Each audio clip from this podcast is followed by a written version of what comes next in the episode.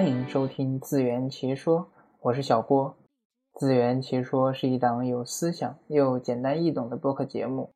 主要探讨互联网科技行业相关内容，会在各大泛用型播客客户端同步播出。如果大家有什么意见和建议，欢迎与我取得联系。我的邮箱账号是自圆其说 at 幺二六点 com，自圆其说的全拼 at 幺二六点 com。喜欢的朋友可以点击订阅本节目。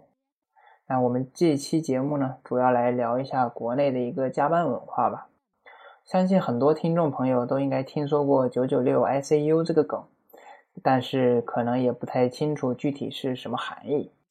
其实“九九六 ICU” 是一个互联网开发者因不满其加班，在网络的开源项目中创建了一个“九九六点 ICU”。那“九九六”的意思呢，是在互联网里面的一个说法。表示着早上九点到晚上九点，然后一周工作六天，这个是工作时间是没有加班费用的，也就是说每周要工作六十个小时。那 ICU 的话，我想大家都比较熟悉了，就是医院的一个重症监护室，里面是随时都有生命危险的人。那九九六 ICU 可以说是一个非常贴切的一个名词吧，它表示了一个如果大家生活在九九六的环境中，早晚要进 ICU。那这一个事情一经报道，就被火热的转载，然后很多互联网的从业者也纷纷响应这一件事情，甚至这个也在国外引起了一些关注，并且国外的朋友也表达了一些看法。我觉得国内的这种加班文化其实是很有问题的，但是它也是有一些原因的。那在经济寒冬下，很多公司却又将加班。很多公开化，然后合理，试图将它合理化。那就比如说得到啊，像美团、京东，其实都有这样的问题。那公司加班的话，也没有一些加班费用，那很多也只是有一些小的福利，比如说一些零食啊、餐补啊、交通补助等等的。那除了正常的八小时工作外，其他时间都是没有加班费用的，甚至到熬夜通宵也都比比皆是。之前马云也都曾经公开说过，年轻的时候不奋斗，老了就会有遗憾。那我觉得这里的话，很多时候也是代表着中国的这种互联网或者说整个企业的管理者的一种误区，或者说一种混淆概念吧。我想，并不是每一个人都厌恶奋斗，或者说不想提升自己，而是每个人都厌恶这种无效的这种奋斗，无效的加班。它仅仅能做到的，只是降低了每个人的生产效率，而并不能带来很高的一种成果，也没有相应的产出，甚至员工本身也不会带来任何金钱上的收获，也不会带来任何个人能力上的成长。那老板呢？因为是他本身是企业的所有者，他的加班和付出对于他来说，除了有金钱上的收获，甚至还有地位上的提升。本身他的动力与员工的动力是完全不相同的，那这两者如果说简单的进行类比的话，我想是完全是一个混淆概念、颠倒是非的一种情况吧。那很多国内的这种企业管理方式呢，导致了这个 ICU 九九六 ICU 这个项目在网上迅速得到了人们的关注，并且得到了很多人的吐槽。只能说这种情况其实已经由来已久了。只是一开始，大家因为都仅仅是个人公司的一些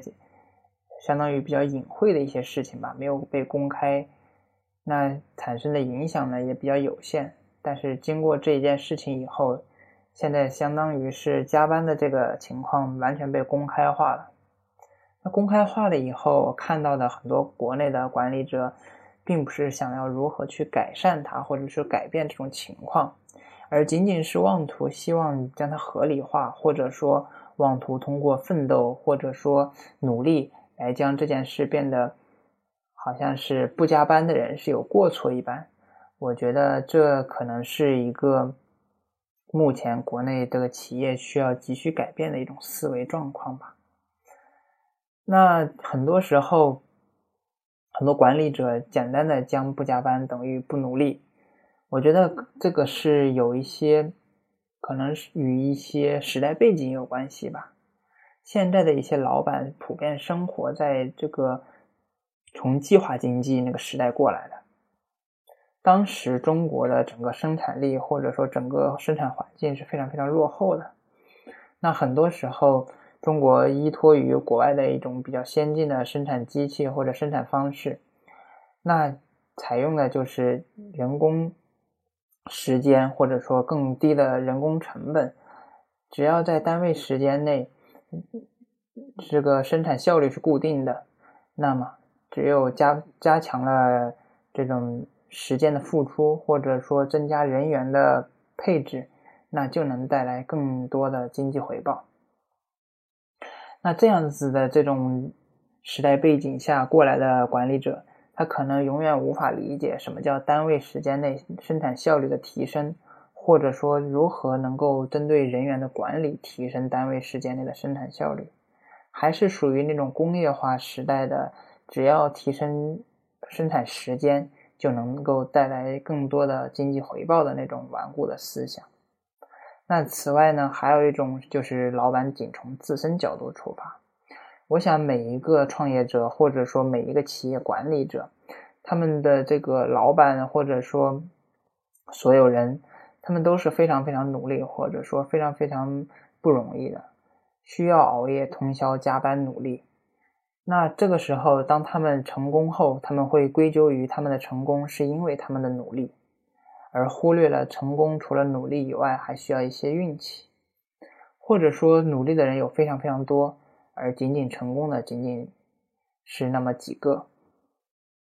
这种相当于幸存者偏差的思想。导致了老板认为只有努力才能成功。那他之所以成功，是因为他努力了，而别人不成功，是因为别人不努力。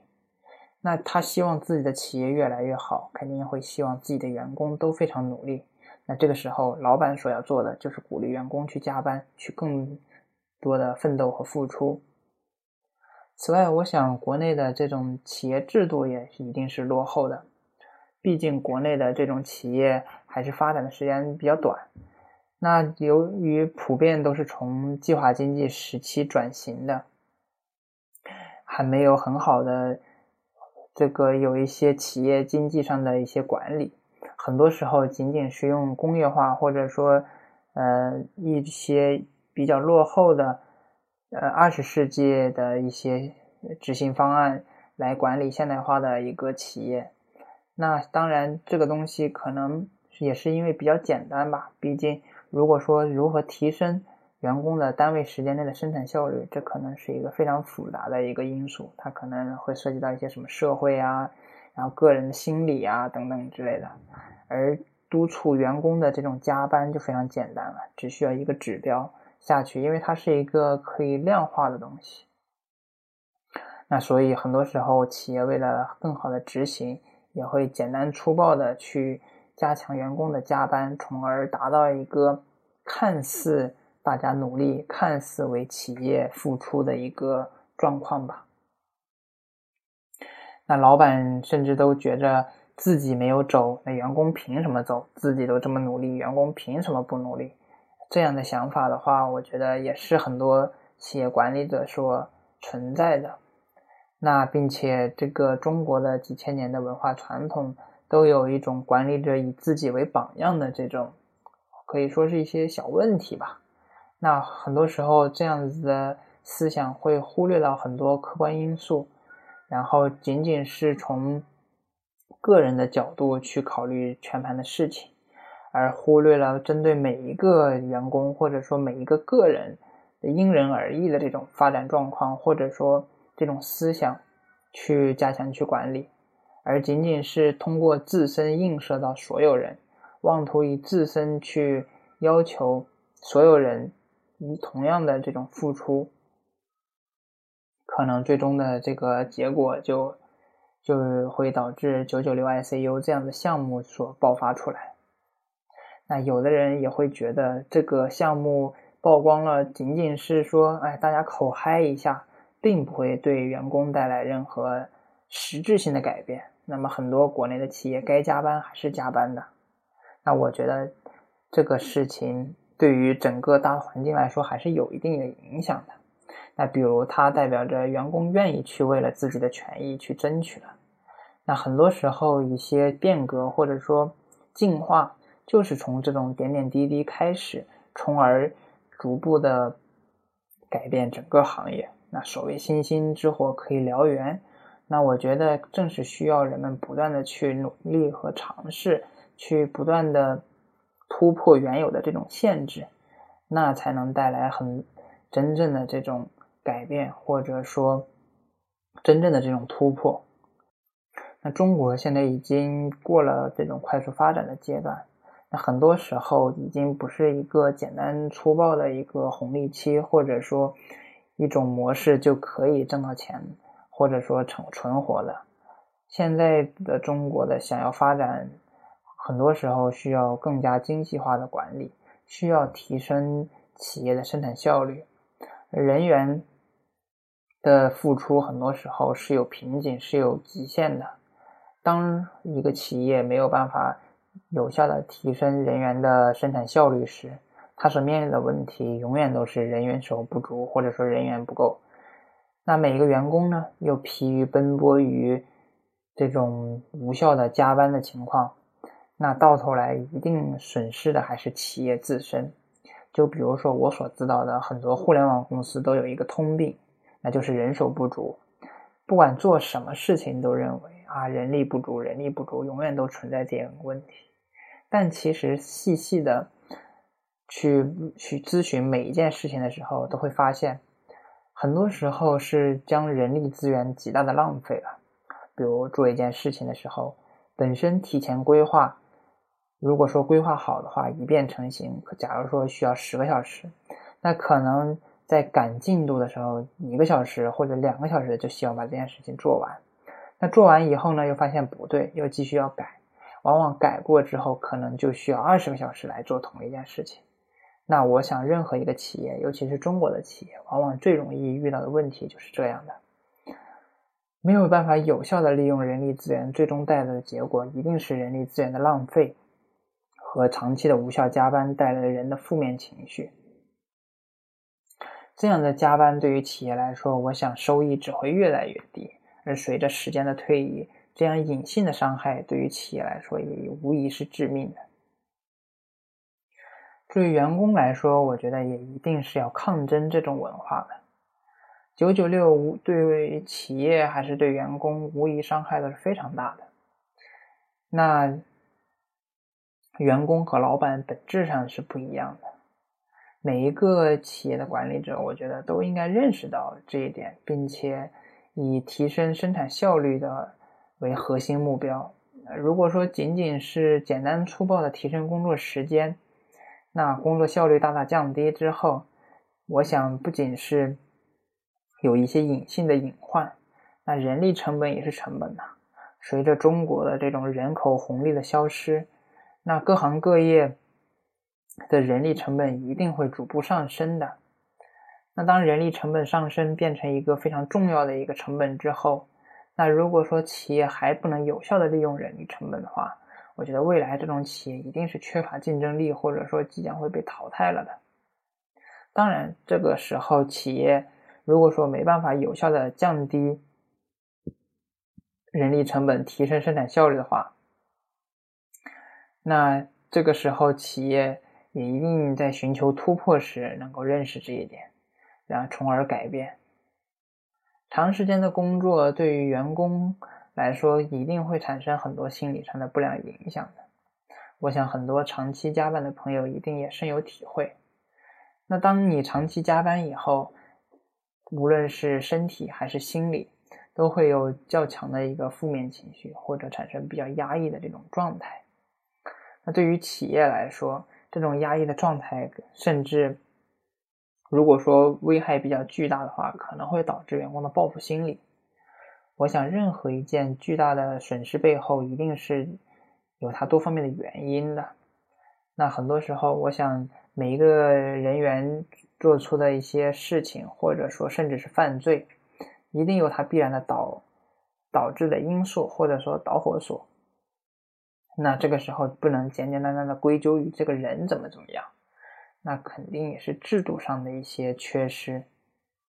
目前国内往往制度上还因为建立的时间比较短吧，或者说整个发展比较快，导致制度比较落后。那我想肯定也是有很多企业的负责人或者说管理者能够认识到这一个问题的。呃，当他做出一定的改善，或者说在制度上完善以后，那么一定他能够获得巨大的回报。当一个企业获得这样子的回报以后，我想它对于企整个行业的其他企业来说，一定是有一个正面的积极作用的。就比如说，每个人都是趋于利益的。当一个人因为做了某件事赚到钱以后，其他人一定会跟风的。那企业，我想肯定也是这样。以前因为呃人力资源比较便宜，那企业的管理者不断的督促员工加班，那员工呢也因为盲目的一个追求所谓的发展，或者说可能以前的这种薪资待遇比较合适。那他也会无怨无悔的这种加班，那其他人或者说其他的这种企业管理者尝到甜头以后，也一定会效仿这样的模式，那才导致了整个这种行业产生了这种加班文化的这个问题。那如果说之后这个问题会导致企业的生产效率下降，那甚至很多企业因为这样的原因破产，我想很多时候其他的企业管理者一定会。正视这个问题，然后当一些企业通过一些人这种人性化的管理，或者说借鉴国外的一些先进的经验企业管理方式，然后发现这样子的模式能够带来比较大的一些经济回报，或者说产生了很大的经济效益，那我想整个行业那个时候将会逐步的改善所有员工的一种加班的情况和整个。行业问题能够有效解决。人类之所以有现在这样成为可以说整个地球生物的统治者，肯定是与自身的不断突破和发展息息相关的。那如果说墨守成规，不去尝试新的事物和尝试新的可能，我想人类现在一定也还是过着原始人的生活。之所以人类现在成为智人，或者说智慧生物，一定是与他不断的去尝试火种啊，尝试武器啊，尝试新的科技啊，尝试新的生产效率的提升方法啊，与这些息息相关的。我们只有不断的尝试与探索，才能真正的寻求突破。那本期节目呢，就到这里。如果大家有什么意见和建议，欢迎在节目下方留言或直接发送至我的邮箱。我的邮箱账号是自圆其说幺二六点 com，自圆其说的全拼 at 幺二六点 com。期待您的回复，我们下期再见。